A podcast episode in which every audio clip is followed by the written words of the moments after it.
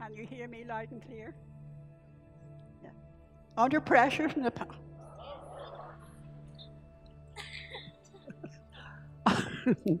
Under pressure from the pastor, I'm wearing this. Um, and I had to go out yesterday morning and buy a new top to get a pocket. every, every top I had and every skirt I had, not a pocket. So I had to go out and buy this. Brand new for this morning, complete with pocket. So we're, here. I have to say, I'm delighted to be here, but I'm terrified as well. So it's a combination. Um, but it's a privilege, always, always a privilege to speak about, from the Word of God. It's a blessing. And I see a very special friend here this morning. And another one here. Haven't seen for years. So it's lovely to have you and it's lovely to be here. So let's just turn to the Word. Um, John 13, a very well known chapter in the Bible, but I think some of it you will find that I'm coming at it from a totally different angle. So it's John 13. Now, before the feast of the Passover, when Jesus knew that his hour had come, that he should depart from this world to the Father, having loved his own who were in the world, he loved them to the end. And supper being ended, the devil, having already put it into the heart of Judas Iscariot, Simon's son, to betray him, Jesus, knowing that the Father had given all things into his hands, and he had come from God and was going to God, rose from supper and laid aside his garments, took a towel and girded himself. After that, he poured water into a basin and began to wash the disciples' feet and to wipe them with the towel with which he was girded. Then he came to Simon Peter, and Peter said to him, Lord, are you washing my feet? Jesus answered and said to him, What I am doing you do not understand now, but you will know after this. Peter said to him, You shall never wash my feet. Jesus answered him, If I do not wash you, you have no part with me. Simon Peter said to him, Lord, not only my feet only, but also my hands and my head. Total submission. Total submission. Jesus said to him, He who is bathed needs only to wash his feet, but is completely clean, and you're clean, but not all of you. And we were, oh no, to go on a bit further. For he knew he would betray him, therefore he said, You're not clean. So when he had washed their feet, taken his garments, and sat down again, he said to them, Do you know what I have done to you? You call me teacher and Lord, and you see what you say well, for so I am. If I then, your Lord and teacher, have washed your feet, you also ought to wash one another's feet. For I have given you an example that you should do as I have done to you. And just pray that Lord will bless this reading and this word as we go through it. Now, the, the thing that spoke to me, well, there are four different things that spoke to me in this. And the first one was, which really, really impacted me, was verse 3. Jesus, knowing that the Father had given all things into his hand and he had come from God and was going to God, took a towel and so forth. And that really impacted me because I thought, Jesus knowing who he was, knowing where he had come from, knowing where he was going to, made all the difference in his life and who he was. And you know that TV program, Who Do You Think You Are? Where people go way back in their generations. Well, what I, I turned that round and said, Do you know who you are? That's the question. Do you know who you are? In Christ. So I love this verse because it gives us such confidence and makes such a difference to how we behave and how we view ourselves when we know who we are. And especially when, as Christians, we know who we are in Christ. Because of ourselves, basically, we are, we are still condemned sinners, but in Christ, we, a, a really brilliant, your uh, reading this morning sort of led into this. I couldn't quite believe it. It was really God ordained. So when we know who we are in Christ, makes such a difference to our lives. And here's a few scriptures give us some guidance on who we are and what we have in Christ. Now, there's a whole list of them, and I've got the, the um, verses here for them, but I'm not going to read them out because it'll take too long. But we're born again, new creations. We've been set free from the law of sin and death. It's for freedom that Christ has set us free. not to be entangled again with a yoke of bondage. Are you free this morning? Are you free? Knowing that you're free. God has set you free. Washed you, cleansed you, delivered you, set you free. Are you free this morning? Do you know you're free? And he says, not to be entangled again. How many times do we get born again, get saved, and, and new creations, and bit by bit by bit we slip back? But God's saying this morning, don't be entangled again. Keep going on. We're sons and daughters of God, and heirs and joint heirs with Christ and all that he won on the cross. We're seated in heavenly places with him above all principalities and powers. Are you seated in heavenly places this morning? Are you living up to the potential that God has given you? Far above all principalities and powers. Not allowing the devil to get the victory. I was just praying last night, the situation was just praying. We're meant to be the head, not the tail. It says that in Deuteronomy. We're the head, not the tail. So often the devil makes us a tail, but we're not. We're set free and we're seated in heavenly places with Christ to reign with Him, to reign with Him. We have the help, guidance, and power of the Holy Spirit. Many verses, in John 14. And here's a good one we're soldiers in the army of God, and we've been given the whole armour of God to protect us and help us in our battles. And we will have battles, for Jesus said that in this world, you'll have tribulation. The devil has come to seek, kill, and destroy. But we have been clothed with the whole armour of God to protect every part of us. All our needs are supplied through Him, Philippians. We are more, more than conquerors through Christ. We're not just tripping over the line. We are more than conquerors. We're in the victory through Christ. If we don't know this, how are we going to live it out? It's all right just knowing it up here, but the only way to get it working in your life is put it into action. Start doing it. Start living as conquerors. Start living as victorious. Start living as sons and daughters of the living God. Each one of us, because every one of us, to some level or another, is under attack from the, from the enemy. He's in a constant battle. He has a will to war, and we have to have a will to stand and battle and, and win the victory that Christ has already established for us. We need to establish it. He has won it. And Pastor's been talking to us about the crowns we will receive when we get to glory.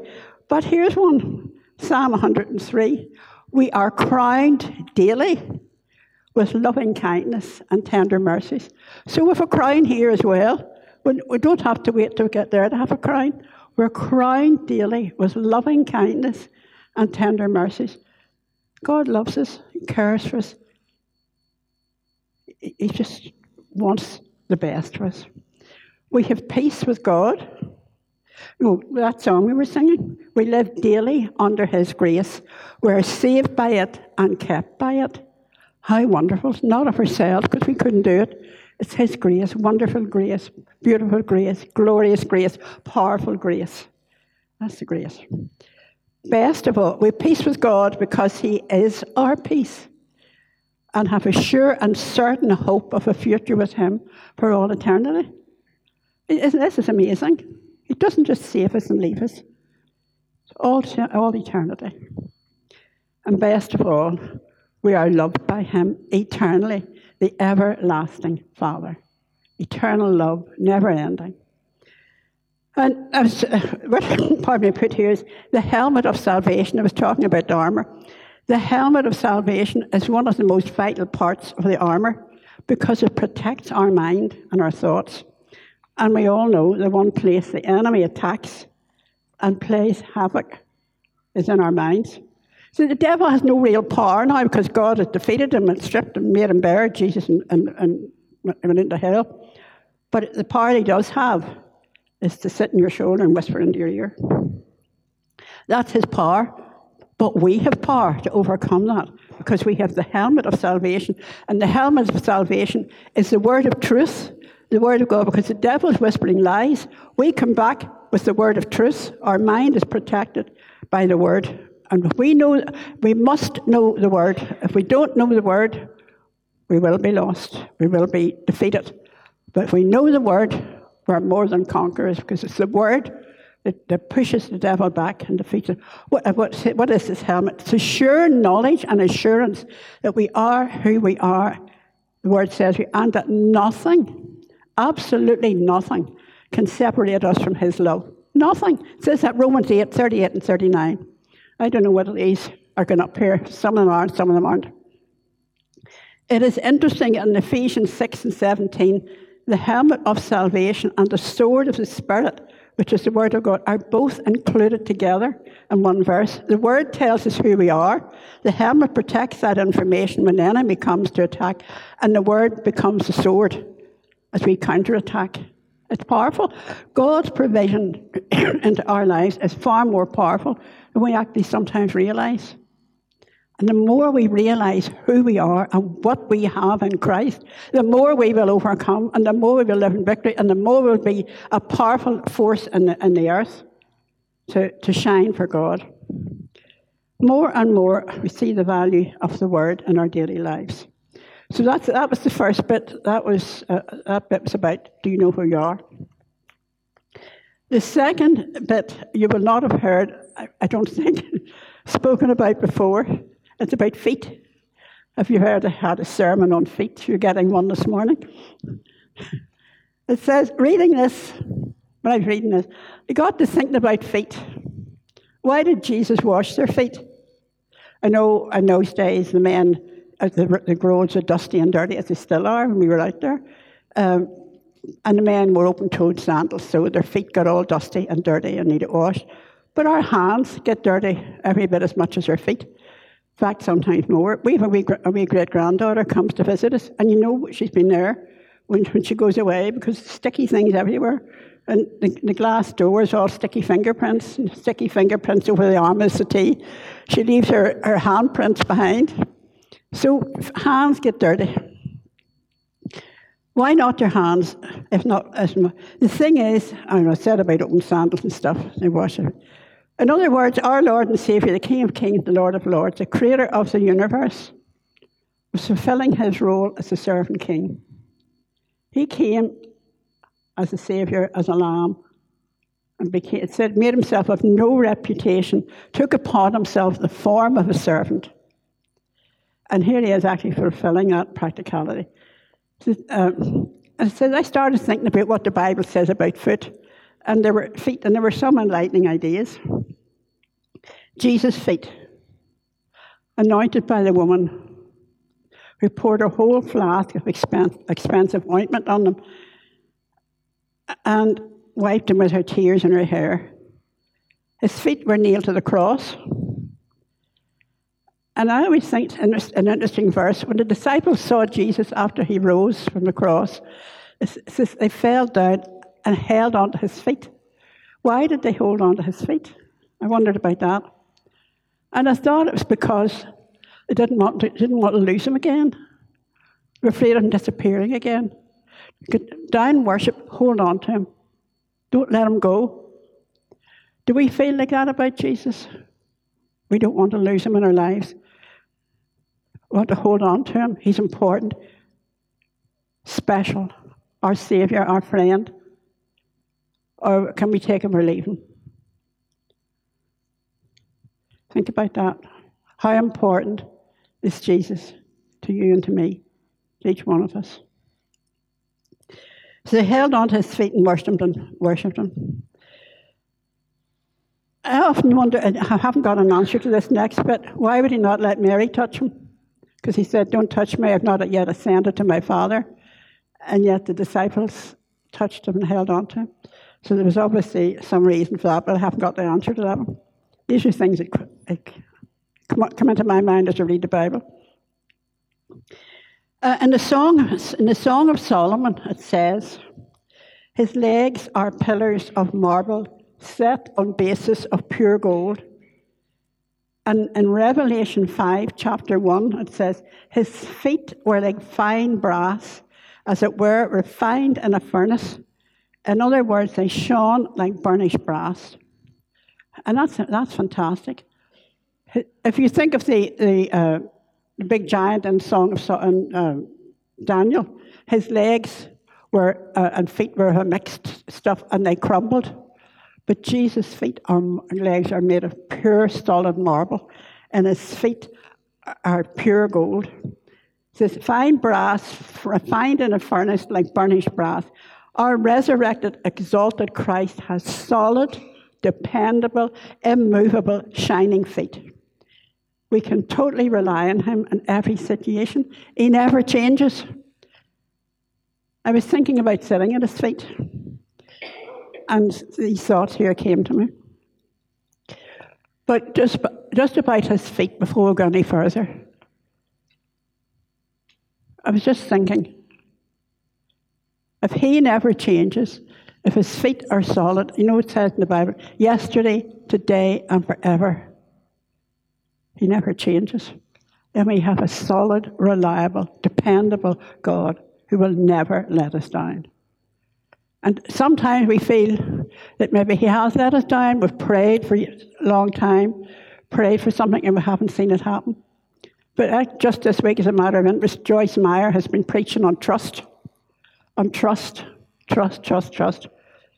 And that's, that's where this trust comes in. When we don't see the answers, we always have to know that God knows best. He knows what's the, the end and the beginning, and we have to trust. Trust is part of our walk. It's just faith, trust, hope, joy, peace. It's all part of our walk. And we can't trust him because of what we just read. His feet are solid brass, his legs are solid marble. He's immovable, unchanging, everlasting, loving, powerful. So I was thinking about sitting at his feet, and these what I thought about. Luke ten thirty nine. It says,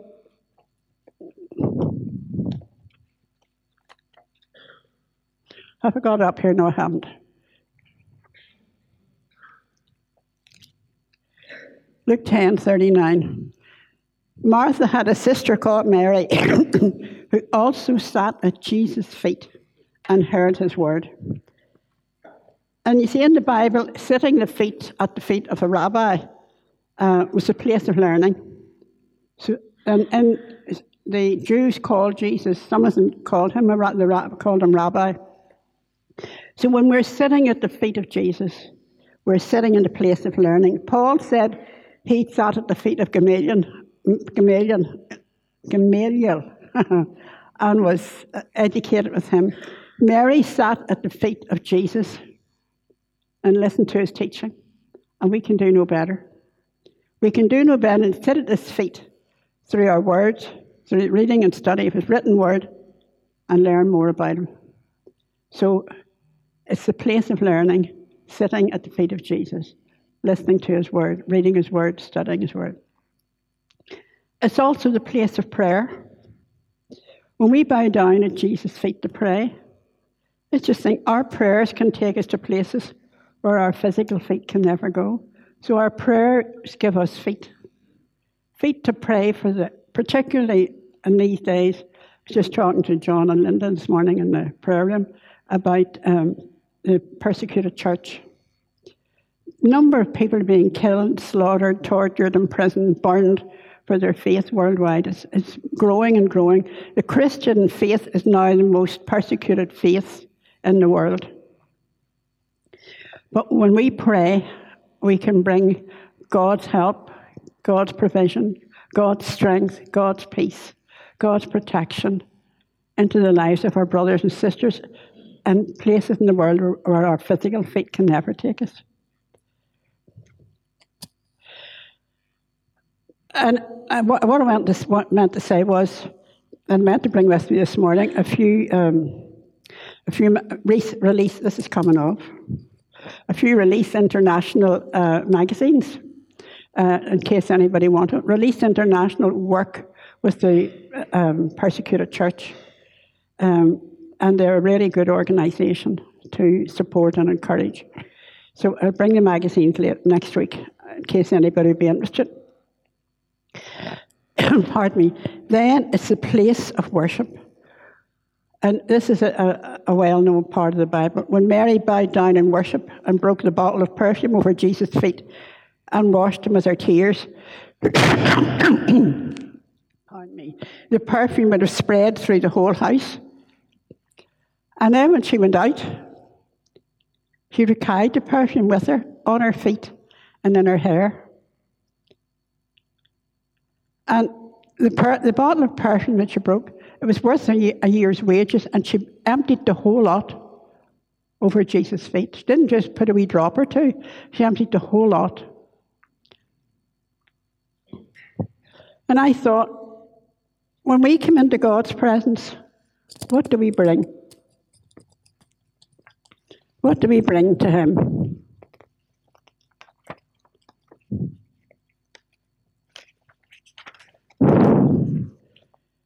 Do we bring Him all our hearts and all our worship and worship Him in spirit and in truth as He desires? All the love of our hearts, basically. Or are we half focused on Him and looking at what somebody else is doing or thinking what somebody else might be looking at us? Or are we totally focused on Him? Mary was totally focused on Him because she came into a place, she was a woman that says of, of a mixed reputation. Uh, she came into a place full of men, which was against the culture at that time, but she was so focused on worshipping Jesus. She didn't care. She just got down, emptied out the oil in his feet, wept over his feet, and then wiped them with her hair. Total focus on him. And we sing that chorus Focus my eyes on you, O Lord. Focus my eyes on you to worship in spirit and in truth, focus my eyes on you? Are we totally focused on Jesus when we come into worship? Mary gave him all the most valuable things she owned out of the fullness of her heart. She was fully focused on him and didn't care. She was flying in the face of propriety by coming into a room full of men. Thing is, what do we leave behind? And what do we take with us when we leave the place of worship? Do we leave behind a sweet smelling aroma? Or do we leave behind a bit of a stench because we've been critical of somebody, we've heard done our worship and our praise, and then we're maybe having our coffee and we're talking to somebody and we be critical? Or we say something sharp to somebody, or we maybe are a bit jealous of somebody? Or do we say, what a lovely service, how lovely to meet with God. It was great to be here, great to be here in the house of the Lord. Leave a sweet aroma. And what do we carry out? Do we do the same thing? Do we go out and start criticizing? Or do we go out and say, It's great this morning, loved the presence of God, it was lovely to be there. What do we take with us? What do we bring with us? Or do we just go out and forget we have been in His presence? Our feet, that's Jesus' feet, our feet, shod with the gospel of peace, evangelism, described as lovely in Isaiah. Now, if you saw my feet, you wouldn't say they're lovely. And I'm sure many of us are the same. Um, but according to Isaiah, how lovely on the mountains are the feet of those who bring good news, proclaiming peace, proclaiming peace, announcing news in Zion. So when we're going out, as the teams do on a Sunday night, they're going out with their feet shed with the gospel of peace. They're bringing the story of Jesus. They're bringing the love of Jesus. They're bringing the goodness of Jesus. They're bringing the peace of Jesus. They're bringing Jesus into the homes that they knock on those doors. That's our feet. But uh, as it says here, look, get, our feet get dirty again.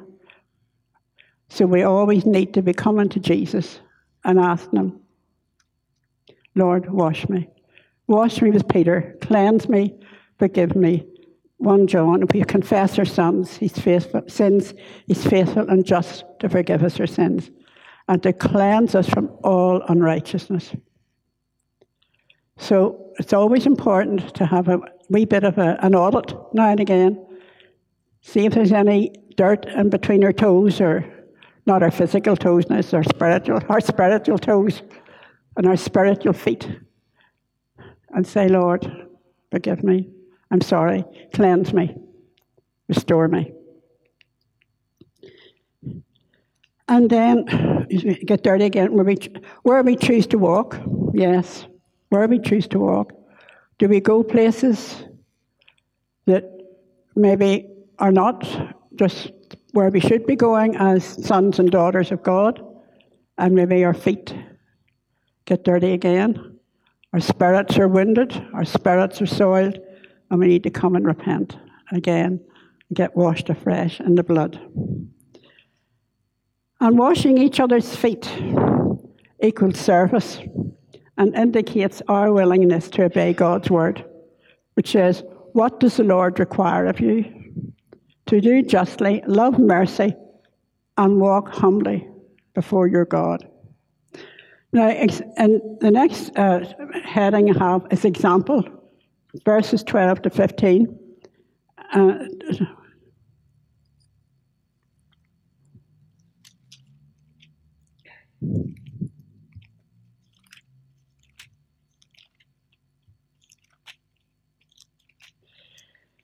and it says, but when, no, that's not it, that's not 13.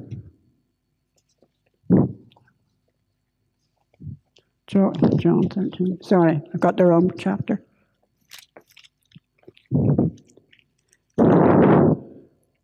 When he'd washed your feet, taken his garments and sat down, he said to them, Do you know what I've done to you? You call me teacher and Lord, and you say, Well, if I then, your Lord and teacher, have washed your feet, you also ought to wash one another's feet. For I have given you an example that you should do as I have done to you. Now we know that Jesus didn't mean this literally to wash each other's feet. Although one of the churches that we were in, the lady came one night with a basin and water and said she'd come to wash the feet of the pastor and the elders. So I was hoping to clean socks and all on before, before, before they took their shoes off. Uh, but that, I don't think that's what Jesus meant. He didn't mean deliberately washing our, our physical feet. But rather that we be willing to love and serve each other to the same level as he had by making himself like the lowest servant. And as a consequence, the world outside would see the reality of true Christian love. And they too want to become part of his family. And I think in East Point, that's one of the one of the things that we have been aiming for and hope we are achieving and will continue to achieve the greater and greater measure to love each other, to serve each other, to support each other, pray for each other, to encourage each other. That is what Jesus, that's the example he left to be willing to bow down and serve. And the, the final bit is completion, and it's th- verse 1. Now, when the feast of the Passover, before the feast of the Passover, when Jesus knew that his hour had come, that he should depart from this world to the Father, having loved his own who were in the world, he loved them to the end. Jesus loved disciples, his disciples, right to his very last breath. Even on the cross, he made arrangements for John to take care of his mother after he was gone.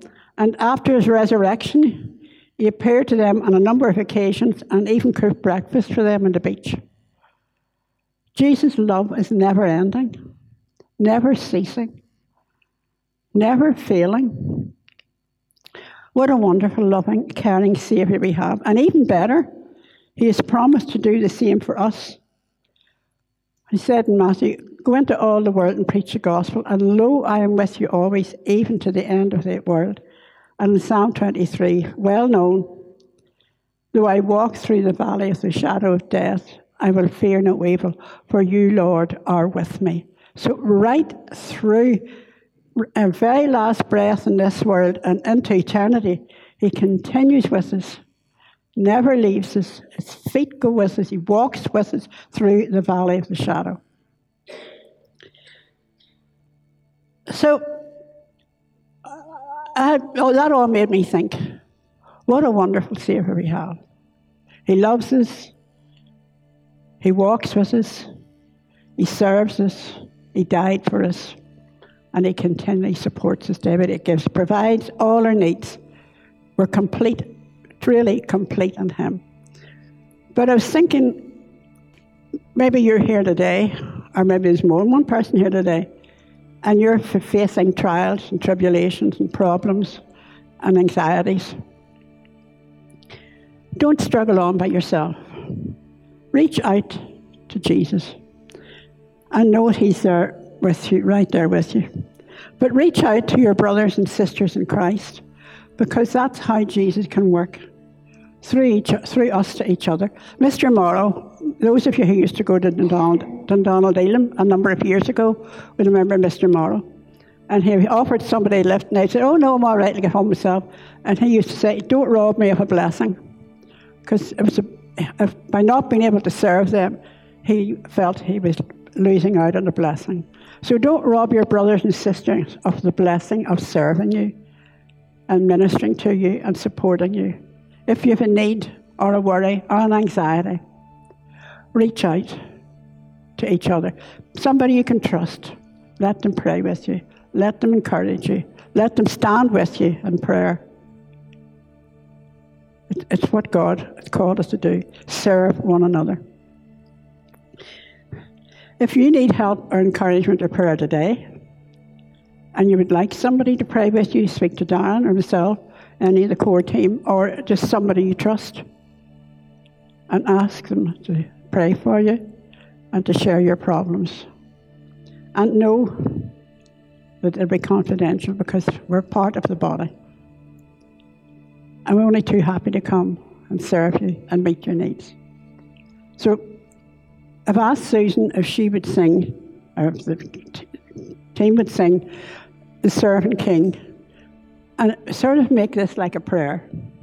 We give our lives as a daily offering to the Servant King. I just ask you to do that, to stand, and we're going to sing.